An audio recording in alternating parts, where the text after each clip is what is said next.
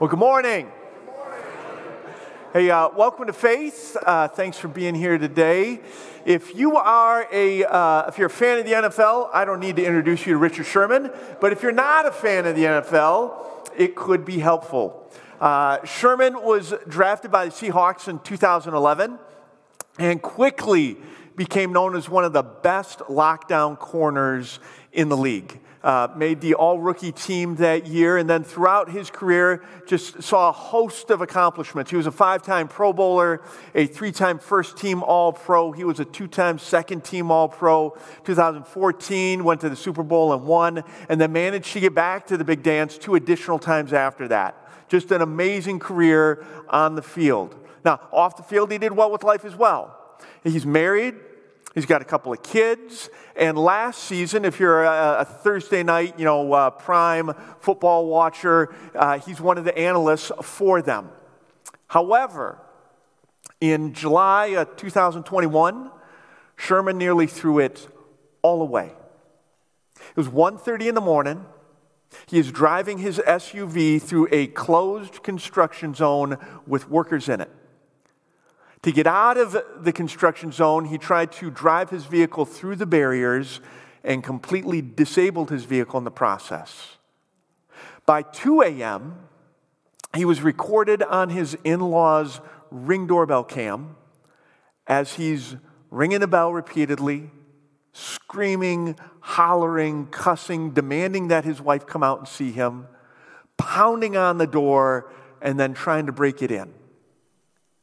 His wife was left to make the call to the police to tell them that her husband was threatening her and threatening himself.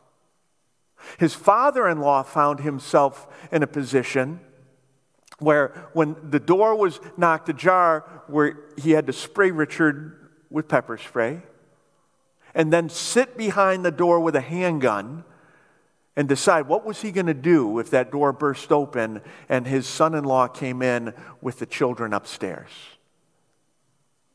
When the police arrived sherman argued sherman fought them physically resisted arrest and had to be forcibly removed.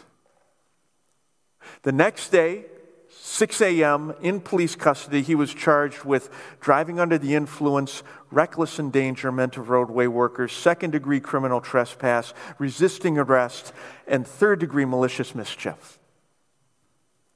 On top of all the legal things, he had all the relational issues that his previous night's activities created for him and his wife and his in laws and his children. On top of that, his career on and off the field were in jeopardy. And he had arguably the most embarrassing night of his life, caught on camera, posted on the internet, where it then went viral for the whole world to see. Not a good night for Richard. And yet, this is a story that we have heard time and time again.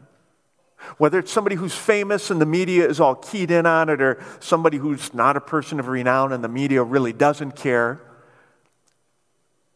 the details get tweaked out. The players change, but the, the, the major pieces of the story are always there. An addictive element grabs a hold of someone, they make foolish, ill advised decisions and their lives become way more difficult than they need to be. And again, we've heard this story. Just stop and think how many of us have heard of somebody famous who's done that? Every hand should be up. We just got done talking about Richard, all right? How many of us know somebody personally who's done that? And I won't ask you to raise your hand, but just how many of us could raise our hand because we've done that? Well, welcome to Faith Covenant Church. if we haven't met, my name is Mike. I'm one of the pastors on staff here, and we are glad to have you with us here in person. If you're watching online and you're watching from Faith, we are glad to have you here with us. If you are watching online and you're joining us from Life Church Livonia, we are thrilled to have you here with us in Life Church Livonia. I'm excited about being with you all in person as both of our churches are engaged in a series together on the book of Proverbs. And we've entitled this series, Life is Hard, but it's harder when we're stupid. Now, by this, here's, here's, here's what's going on in this series, we're, we're simply recognizing that life is hard enough all on its own. But as human beings, we have the propensity to do silly things, foolish things, just even stupid things that make our lives way more difficult than they need to be. But the good news of this series is that there is a God who loves us, who is invested in the day to day of our lives, and who has provided us with wisdom. The book of Proverbs is full of wisdom from God that speaks to the day to day areas of our lives and not only helps us avoid doing things that are going to make our lives more difficult than they need to be, but wisdom that can help us to be better at life and have better lives. And so each week we're taking a topic from a theme from the book of Proverbs and we're exploring what that theme has to say and what it has to say to us about how to avoid hardship and about how to succeed in that area of our lives. And as we continue today, we're going to look at this theme of, of addictive elements. And as we do so, there's going to be, you know, conversation. We'll pull it out of Proverbs. If you got a little one in the room today, you may want to weigh that. You may be going, I don't know if I want to discuss this with my kids when they get home. I'll let you figure that out as the parent here. But uh, before we jump into things for today, let's take a minute and pray, invite God to be part of this, and then we will look at what Proverbs has to say. Father, uh, just again, this impacts in some way every one of us who's in this room. We've heard about this, seen about this, read about this in the media. We have watched this unfold with people we know and we love. For so many of us, this has been our story in a season.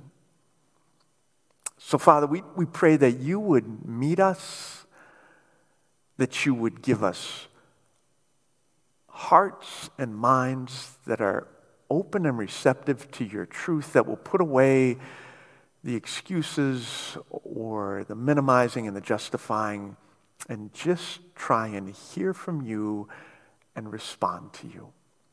Help us, we pray, in Jesus' name. Amen. So there, there, are a number of different passages in Proverbs that speak to addictive elements. But in chapter 23, you get kind of a larger section, especially for the book of Proverbs, where this is the topic. And so the writer begins this way They say, Who has woe? Who has sorrow? Who has strife? Who has complaints? Who has needless bruises? Who has bloodshot eyes? I'll tell you, the writer says. Those who linger over wine, who go and sample bowls of mixed wine. Now, the writer begins here. They're basically going, hey, let me explain to you some of the, the, the, negative impact that addictive elements can have on your life. And the writer starts off and says, this kind of stuff will bring you woe and sorrow. Now, it's, it's probably important that we clarify here when Proverbs says woe and sorrow, in this context, this is different than stoner woe. All right, this isn't, whoa, give me another hit of that, man. No, no. Woe and sorrow in Proverbs this is the, the person who is so frustrated with their life they could scream because it feels like just disaster and destruction and chaos are forever raining down on me. Or Proverbs will say addictive elements can bring strife and complaints. In the original language, this is referring to all kinds of relational problems and conflict. And, and being in this place where it feels like I just can't catch a break because every time I turn around, I'm having another issue that's difficult to navigate. Or Proverbs says that this will bring bloodshot eyes and needless bruises. It's really just simply saying, hey, the addictive elements in your world will beat you up physically.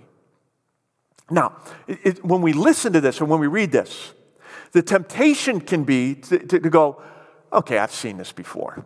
This is just like, you know, scare tactics. This is just like, you know, hellfire and brimstone. You're going to scare me straight at church. And, and uh, you know, I, I don't need that game. Listen, this isn't scare tactics. Just very simply, this is truth. We, we just looked at, at a scene from Richard Sherman's life, and we could, again, the headlines provides us with just one after another after another example.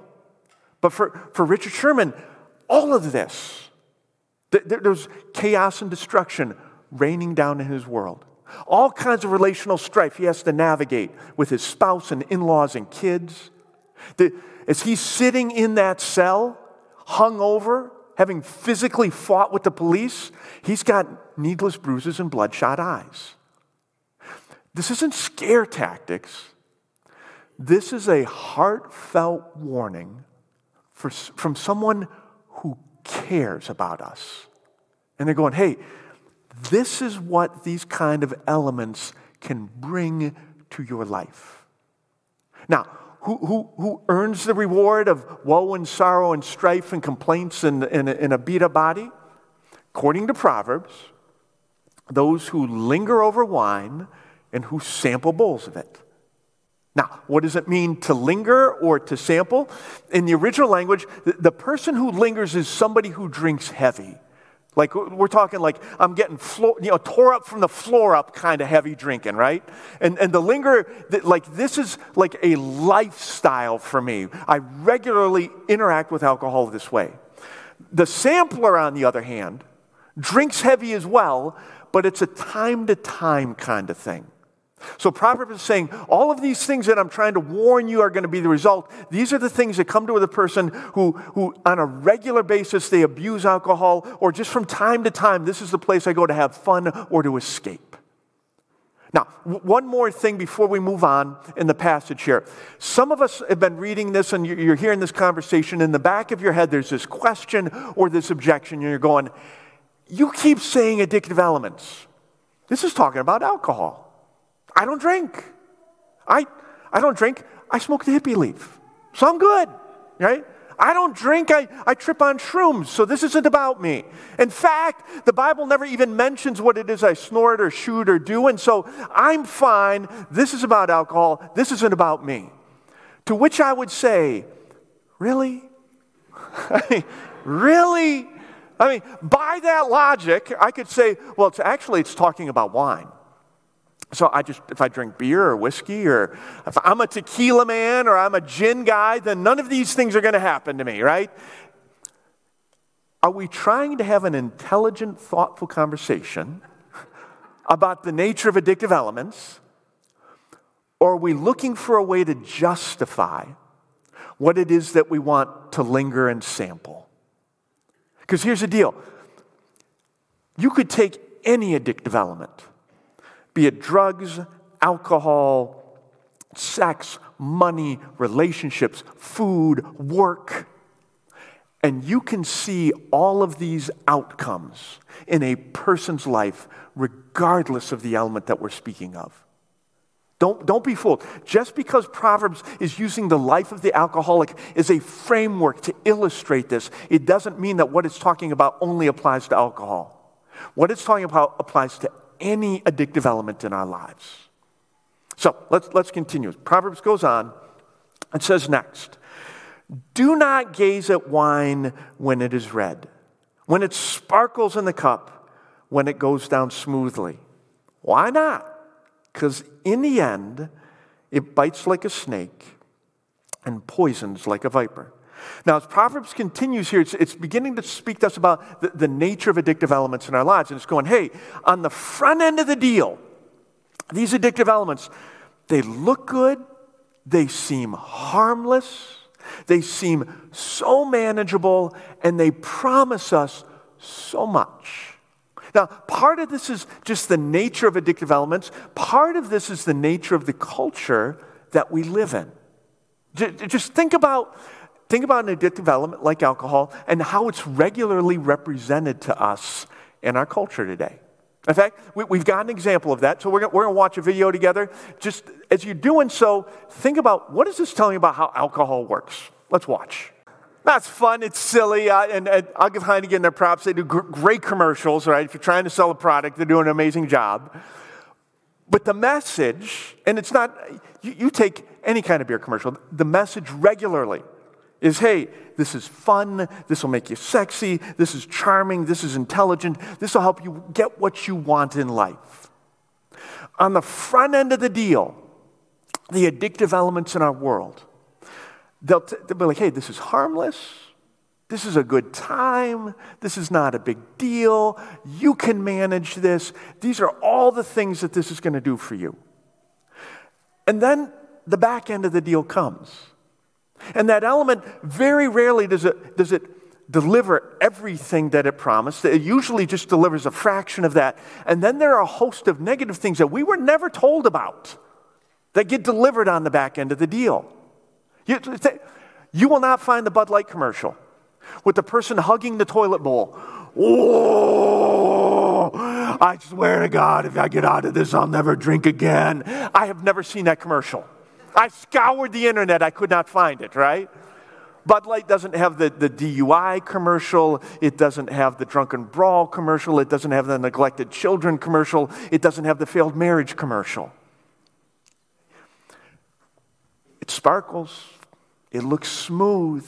It looks great. But in the end, it'll bite like a snake and it'll poison you. It promises one thing and delivers just a fraction of that. And then it delivers a host of things that were never advertised that we don't want. Now, here's the thing everything we've discussed so far, probably most, if not all of us, we already knew this. We knew this coming in. Maybe we, we, we, hadn't been thinking about it. Maybe we couldn't have articulated it, but this isn't rocket science. All right?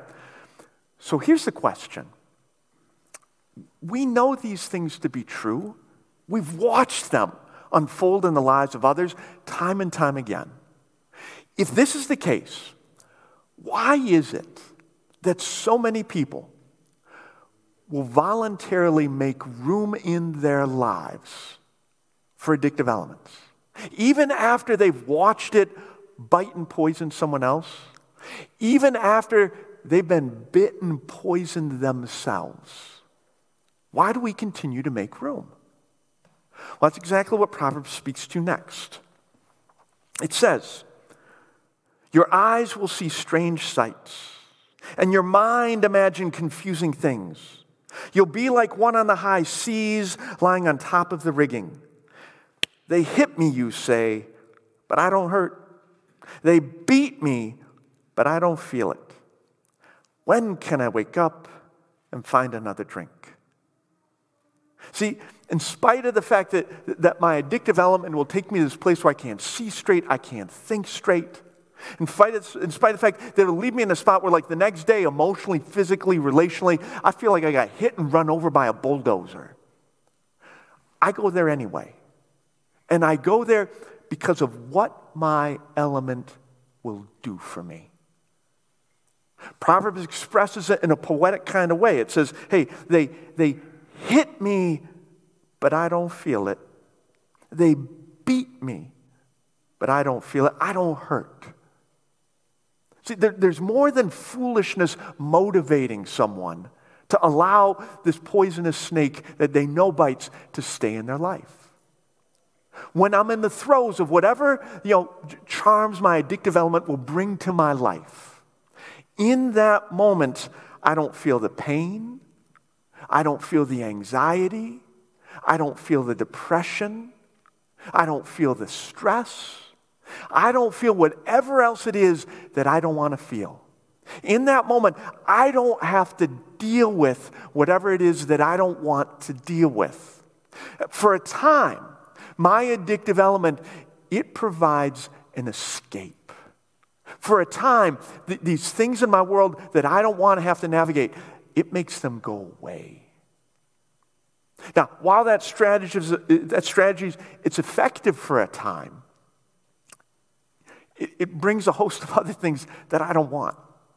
So, sure, like I can numb myself, and I don't have to feel, and I don't have to deal. But those problems don't go away. In fact, oftentimes when I sober up, they're worse. And oftentimes, yeah, I can numb myself, but then the problems that, that I had, I find a host of new ones added to them. And I'm like can become more dependent on my vice if this is the strategy that I'm employing than if I like deal with the issue constructively. We get an example in this of this from author Roxane Gay in her book Hunger. A while back, I heard an interview that Roxane gave, and she was talking about her book and her experiences that led her to writing the book. She talked about how, at the age of 12, her then boyfriend and a group of his friends assaulted her. And after the assault, she just found herself overwhelmed and wrestling with a host of different feelings and emotions. There was pain, there was anger, there was fear, there was self esteem issues, there was a sense of powerlessness, a, a sense of like, was, was this my fault? Now, to deal with those things, what Roxane did is she ate. She overate. She overate like crazy. And in the interview, she talked about how she ate that way because the more she ate, the bigger she got, and the bigger she got, the, the, less desirable she thought she would be. She ate that way because the more she ate, the bigger she got, and she thought maybe I get big enough and strong enough to fight people off in future. She ate that way because when she was eating, she was numb to all of the feelings she did not want to have to deal with. And yes, food provided walls that she could retreat behind. But every time she went into that fortress, her problems were right there waiting for her when she came out.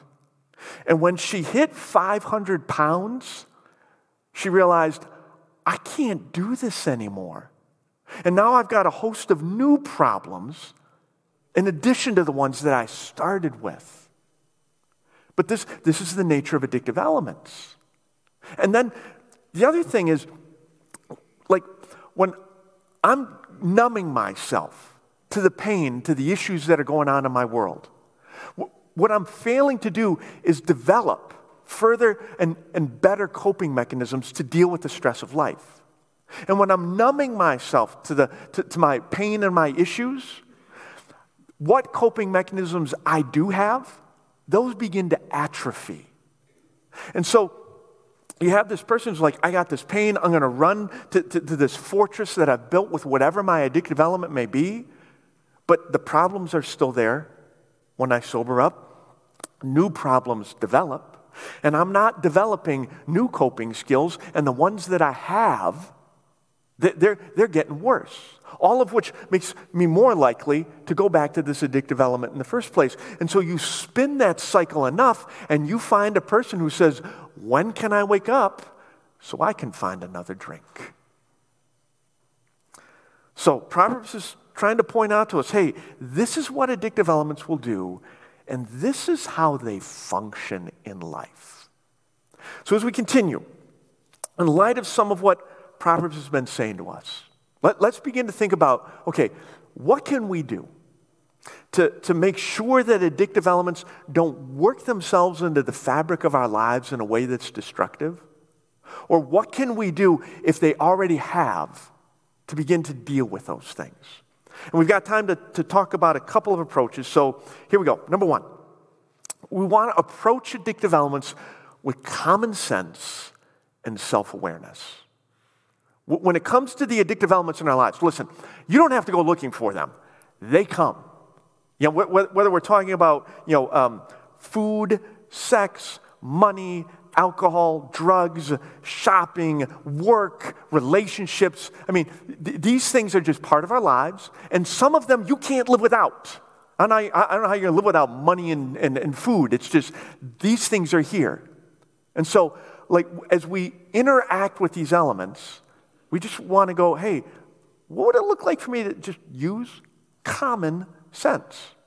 For example, if I'm like completely stressed out, it's never a good idea for me to be like, well, you know what? I'm going to go out, I'm going to hit the streets, I'm going to pick up a lady in the night, some heroin, and we're going to get busy. That's never going to work. That's always a bad idea. And you're like, I can't believe you said that. It's just senseless. It's just, it's, it doesn't take any kind of brain power to go, that, that, that's going to make your life more difficult and create a host of different additional issues. That's just common sense will tell you no. Sometimes the addictive elements in our lives, it's not hard. You just go, what would common sense tell me?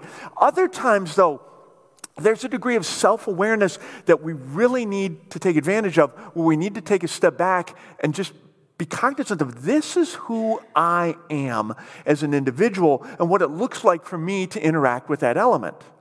So we use meat as an example, and this one's real the, the, the heroin and the lady of the night thing, that's, that's an extreme example, all right? Um, so, alcohol. I read the scriptures, I think it's abundantly clear that drunkenness is out of God's design for my life. However, when I read the scriptures, I don't think the scriptures condemn drinking in moderation. And so to have a beer with my burger, I don't think the scriptures condemn that. And I'll be honest, I like that combination. However, for me personally, I have to be super careful about alcohol. And here's why. Um, if I have a beer, even one, when life is really stressful, it'll cause me to bottom out emotionally and become depressed. Now, this shouldn't surprise me. Like, it shouldn't surprise me that alcohol alters my mood.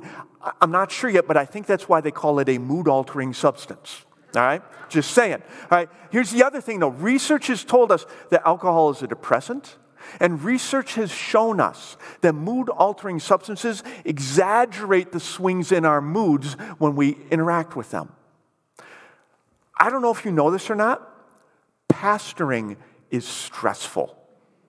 Like all the time stressful. It's just the nature of the gig. And so, like, for me to have a burger with my beer when life is stressful, which is all the time when I'm pastoring, that's going to be a problem for me.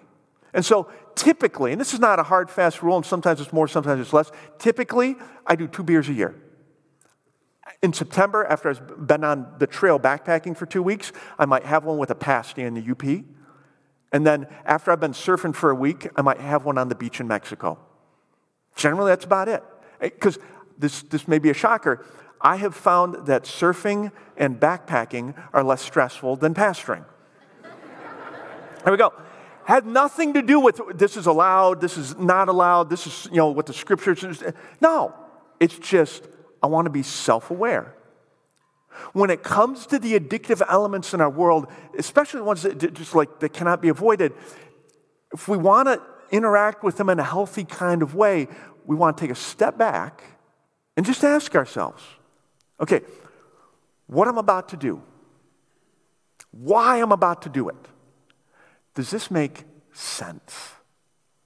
With, with the addictive elements in our lives, we want to take a step back and go, okay, what I'm about to do, why I'm about to do it, based on me and who I am. Does this make sense?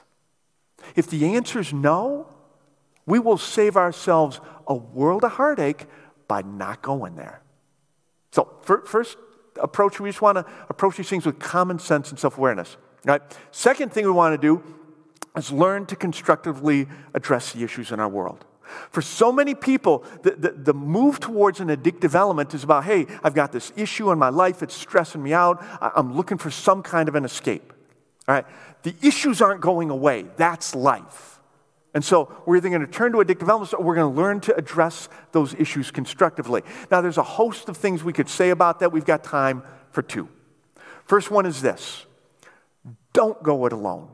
And I'll just be plain and to the point here when it comes to stressors in our world, especially ones that are heavy enough or difficult enough that, to motivate us to consider turning to an addictive element to try and manage that stress, the folks who do this by themselves, more often than not, fail.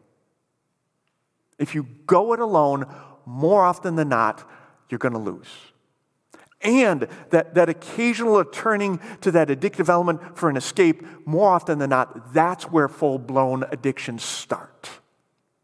It is the people who do this in community, who have other people in their lives that they can share what's going on in their world with, those are the folks who do well.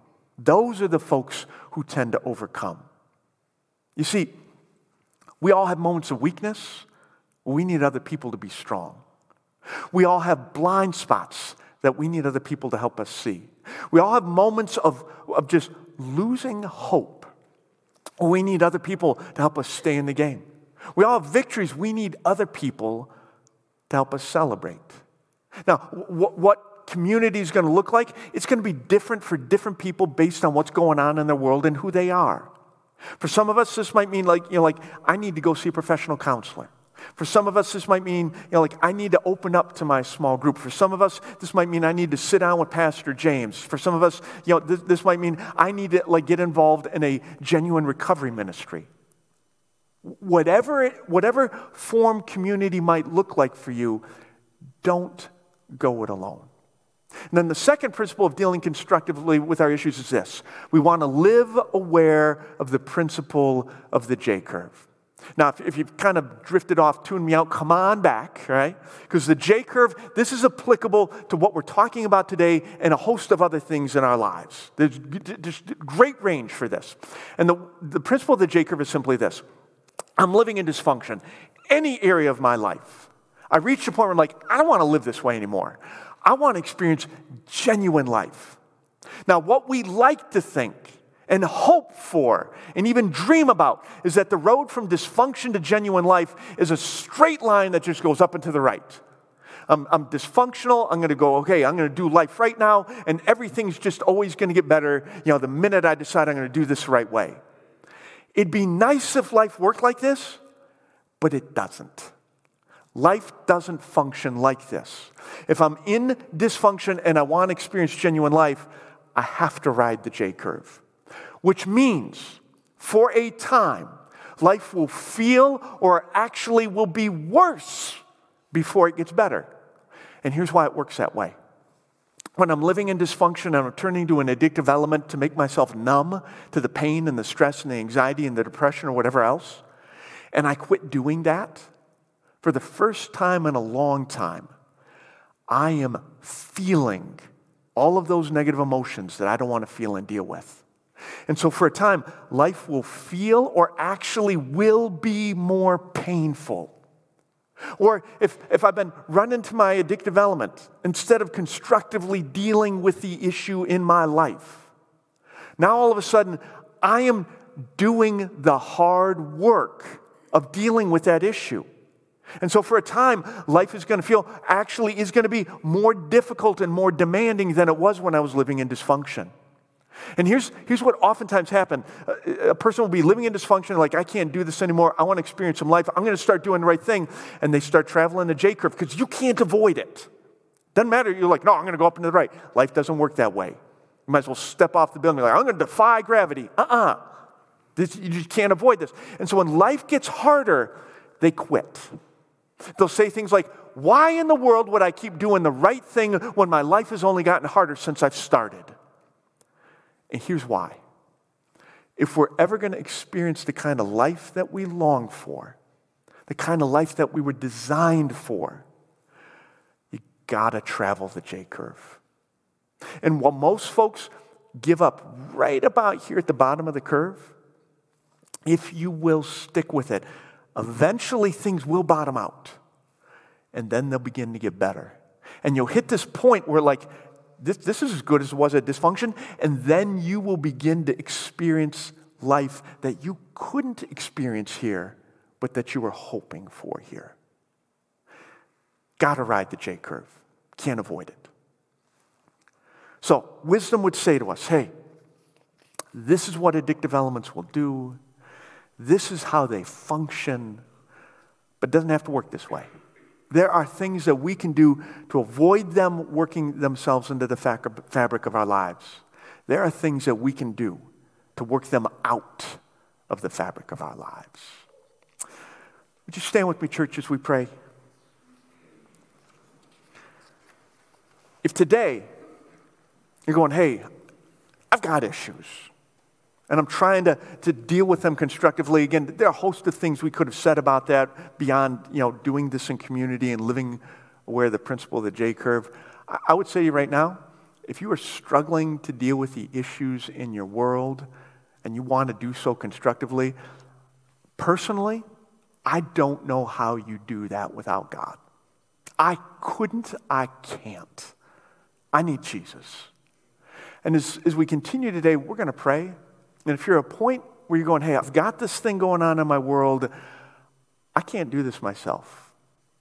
I need God to step into my life and into this issue. We're going to pray, and I would just invite you to pray with me and to surrender your life to Jesus and invite Him into this part of your world. Let's pray together. Father, just again, there are so many of us who have seen this play itself out in the lives of public figures, in the lives of those we know, those we know and love, and in our own lives. Father, help us, please, just to be honest with ourselves, just to approach addictive elements in our lives with common sense and self awareness. Help us to lean into community and just recognize how life works and to persevere. Father, for some of us today, we are facing struggles in our worlds that we just know we, we can't do this ourselves. We need you. And so we just we confess that we are broken, that we have done life our own way, that we have sinned. We confess that we need a Savior. We need Jesus, who came, who lived, who showed us the way, who died to pay for our sin who you rose from the dead to prove everything he promised was true. We want to surrender all of who we are to him. We want to put our hope and our faith in his life and death and resurrection.